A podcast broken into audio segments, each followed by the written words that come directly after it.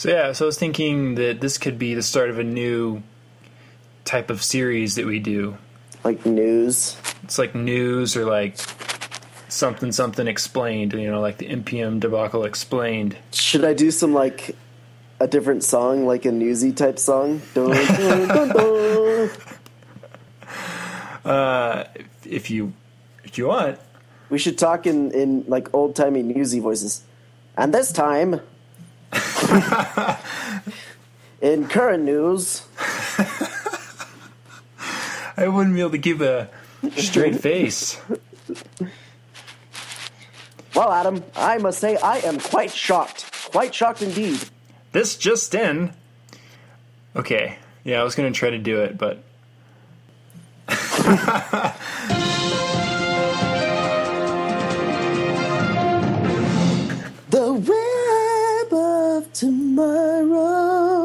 podcast.com. This just in, kick. No, I'm. Today, we're going to start something new. It's been two weeks, so we're going to try something a little bit exciting, a little bit tantalizing, maybe even intrigue, if you will. I just finished Kiss Kiss Bang Bang, the movie, so I'm all into the noir mood. So if I can spin this news story that we're going to talk about the most noir way I can, I will fail miserably and uh, it won't pan out. So, anyways, Adam, why don't you uh, kick us off with our with our uh, story today? Yeah, so earlier last week there was this uh, NPM fiasco, and some of the headlines are things like how one guy broke the internet with 11 lines of code. And so, for people listening to this, it may either be like uh, old news because it was last week, or it. But there, you know, there's still um, there's still articles coming out about it, and people are trying to figure out how to prevent this in the future. Or maybe you never heard of it because he actually only broke the internet for about 10 minutes.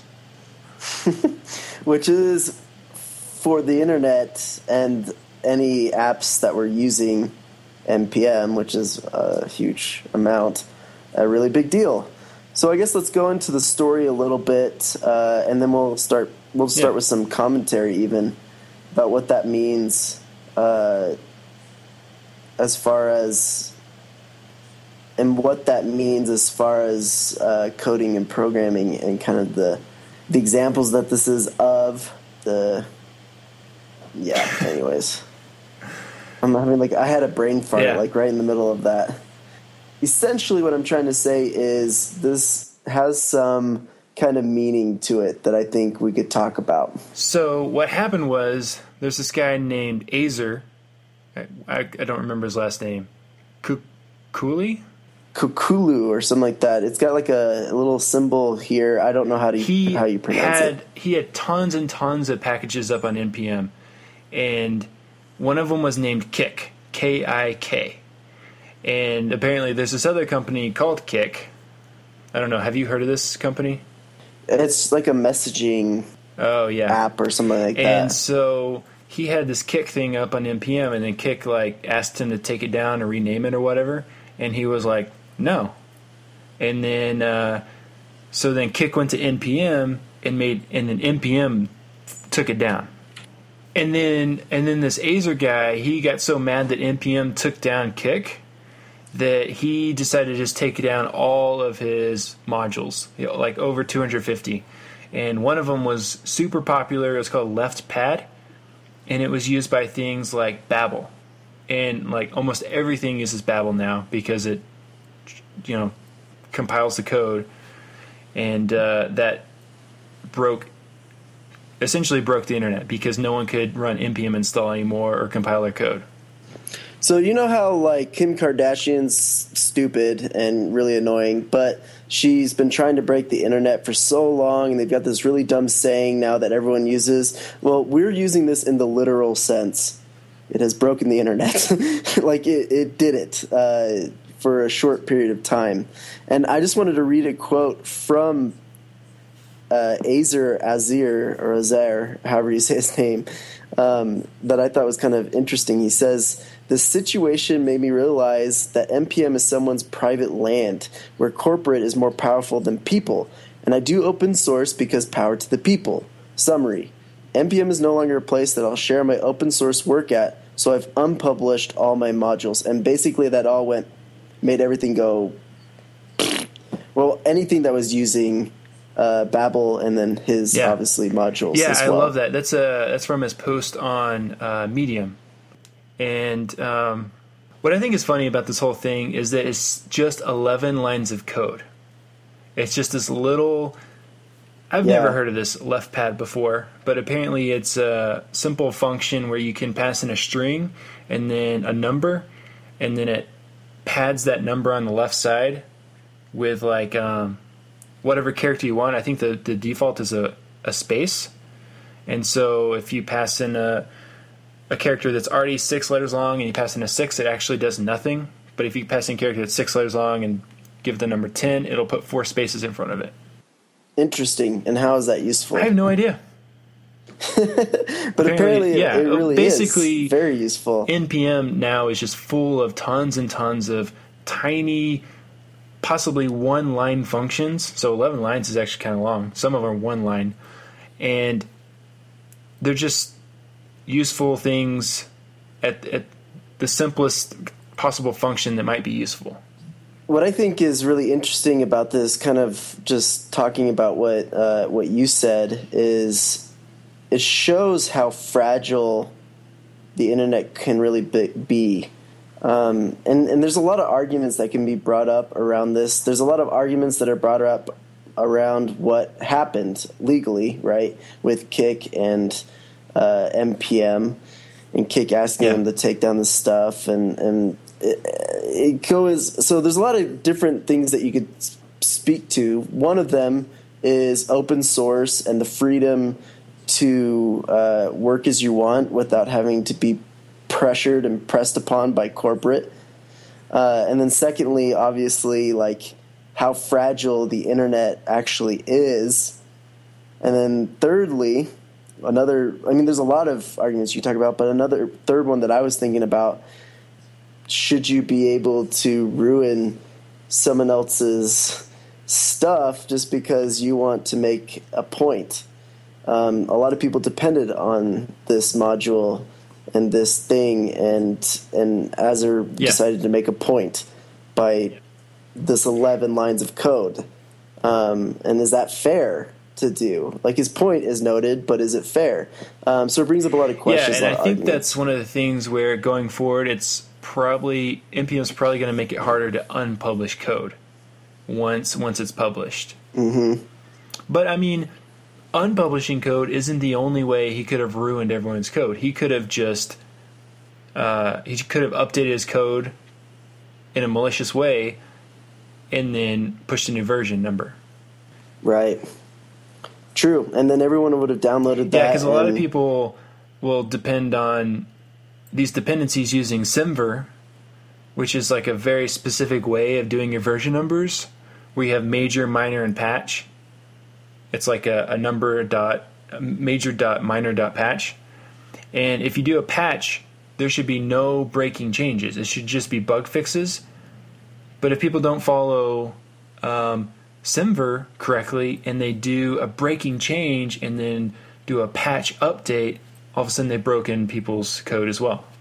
So it's funny because things like this, though they may seem sort of unrelated to the larger uh, corporate versus open source versus government argument that tends to come up around the internet, especially right now. It's a really big topic uh, with you know the FBI being able to hack um, mobile devices, the safety of data, and all this stuff. Like like what is proprietary on the internet what should we make a little bit more proprietary um, but at the same time there's like this little other argument that can sometimes that is connected and can sometimes influence the the heat i guess you can say. Uh, like in the end what kind of influence will this have on the people who, who are fighting for more restrictions in the internet you know? Um, this would probably have a negative effect on them. They'll, they'll point to this and say, "Look at what one man can do, one person can do." It, without if we don't put uh, laws and restrictions and stuff like yeah, that. Yeah, I mean, so one of the one of the possible reactions to this is to stop relying on these tons and tons of these tiny little npm packages and just write your own code or just copy and paste code into your into your project.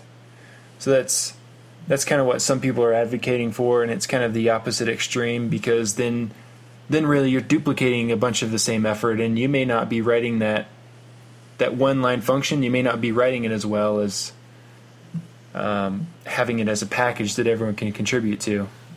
So it's super interesting. It's it's interesting for the future of npm. Uh, very soon here, we'll see probably some changes coming in. Uh, it's interesting for the future for competitors, other people that might be coming forward and saying, "Hey, we've never had this issue. You should use Yeah. us." You know? I think actually there's some And then- articles about Brendan Eich and how he was uh, taken off guard by this whole situation, and yeah, I think I think there's going to be some uh, competitors to to uh, npm. to capitalize on the issue. Yep. I think actually Mike Bostock came out with a package manager a while back. Yeah, Mike Bostock came out with a package manager called Crom, and uh, wasn't necessarily in response to this event, but I'm sure he had some sort of issues with the existing package managers that are out there. And and apparently it's not it's not in production. It's just a thought experiment. Interesting. So yeah, that's about it. Uh, I think you know it's funny because I feel like typically, unless we're having this that larger argument that I keep talking about, uh, the internet and web development and programming seems pretty chill. Uh, and mostly we're, we're raving about new versions of JavaScript or new versions of frameworks, you know, like things that are not like super Controversial. Controversial. Yeah. yeah, exactly. You know, I just I think it's so so funny how all these companies have come to rely so much on open source. Yeah, well, and I think it's it's a lot of it is with this uh, startups, you know, trying to be cheap and open source is free, so it's nice because you get the the benefit of tons of developers um, working, and most of these developers are super expert developers, and uh, without the the cost of paying dollar signs. Could you imagine if you had to pay for frameworks? Yeah, I mean, I don't I don't even know how that would work. Yeah, they could. like they could Not- do that. It would be easy. All they have to do is, hey, do you want act- uh, do you want um, access to this? And it, honestly, all it takes is three major frameworks that everyone depends on to say we're now charging. But then couldn't you just uh, distribute it to all your friends? unless they they can put restrictions on it. I mean, I'm I'm sure where there's a will, there's a way. Like, don't underestimate the passion of geniuses wanting to do innovative things, and don't underestimate the passion of rich people wanting to get richer. That's what I always say. That's what you always say. I always say it. I say it when I wake up. I said it just now. Yeah. I'm gonna say it in probably five minutes after we're done, Nice. just to myself. Yeah. so I don't forget. Never forget. All right. Is that is that it? I think that's it. Yeah, let's just uh let's just end this, dude. It's getting, it's leaving a bad taste in my mouth because I'm like worried for the future, dude. We need to end on a happy note. Um, goats. Goats are the new cats. Just want to throw that out there. Goats.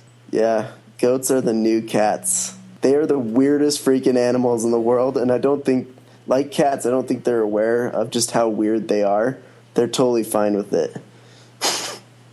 Yeah, So maybe we should put some goat links at the end. I can Like see really that. funny goat links. Yeah, because cats are basically like cuddly cactuses. Yeah, And, and goats with their horns and their head butting. I could see them being like like that. like goofy jerks. That's what they are. Like they look goofy, and then the next thing you see in the video that you're watching is them hopping around, pushing off other animals. While simultaneously being super cute, right? Uh, I don't know about cute, but goofy is all out. Dude, I have a, I have to show you this video if I can find it. Okay, we'll put it in the show notes. All right. So, you want to end us, Adam? You want to kick us out here? Yeah. So as you guys know, we love hearing from you. You can tweet to us at Web of Tomorrow FM. We're online at weboftomorrowpodcast.com. You can leave us a review in iTunes. And Riley's laughing at me. No, I'm laughing at this goat Oh. video. Here it is. Next time on the Web of Tomorrow, we'll talk about the secret sauce to being the best program in the world. Here's a hint two parts cinnamon, three parts honey.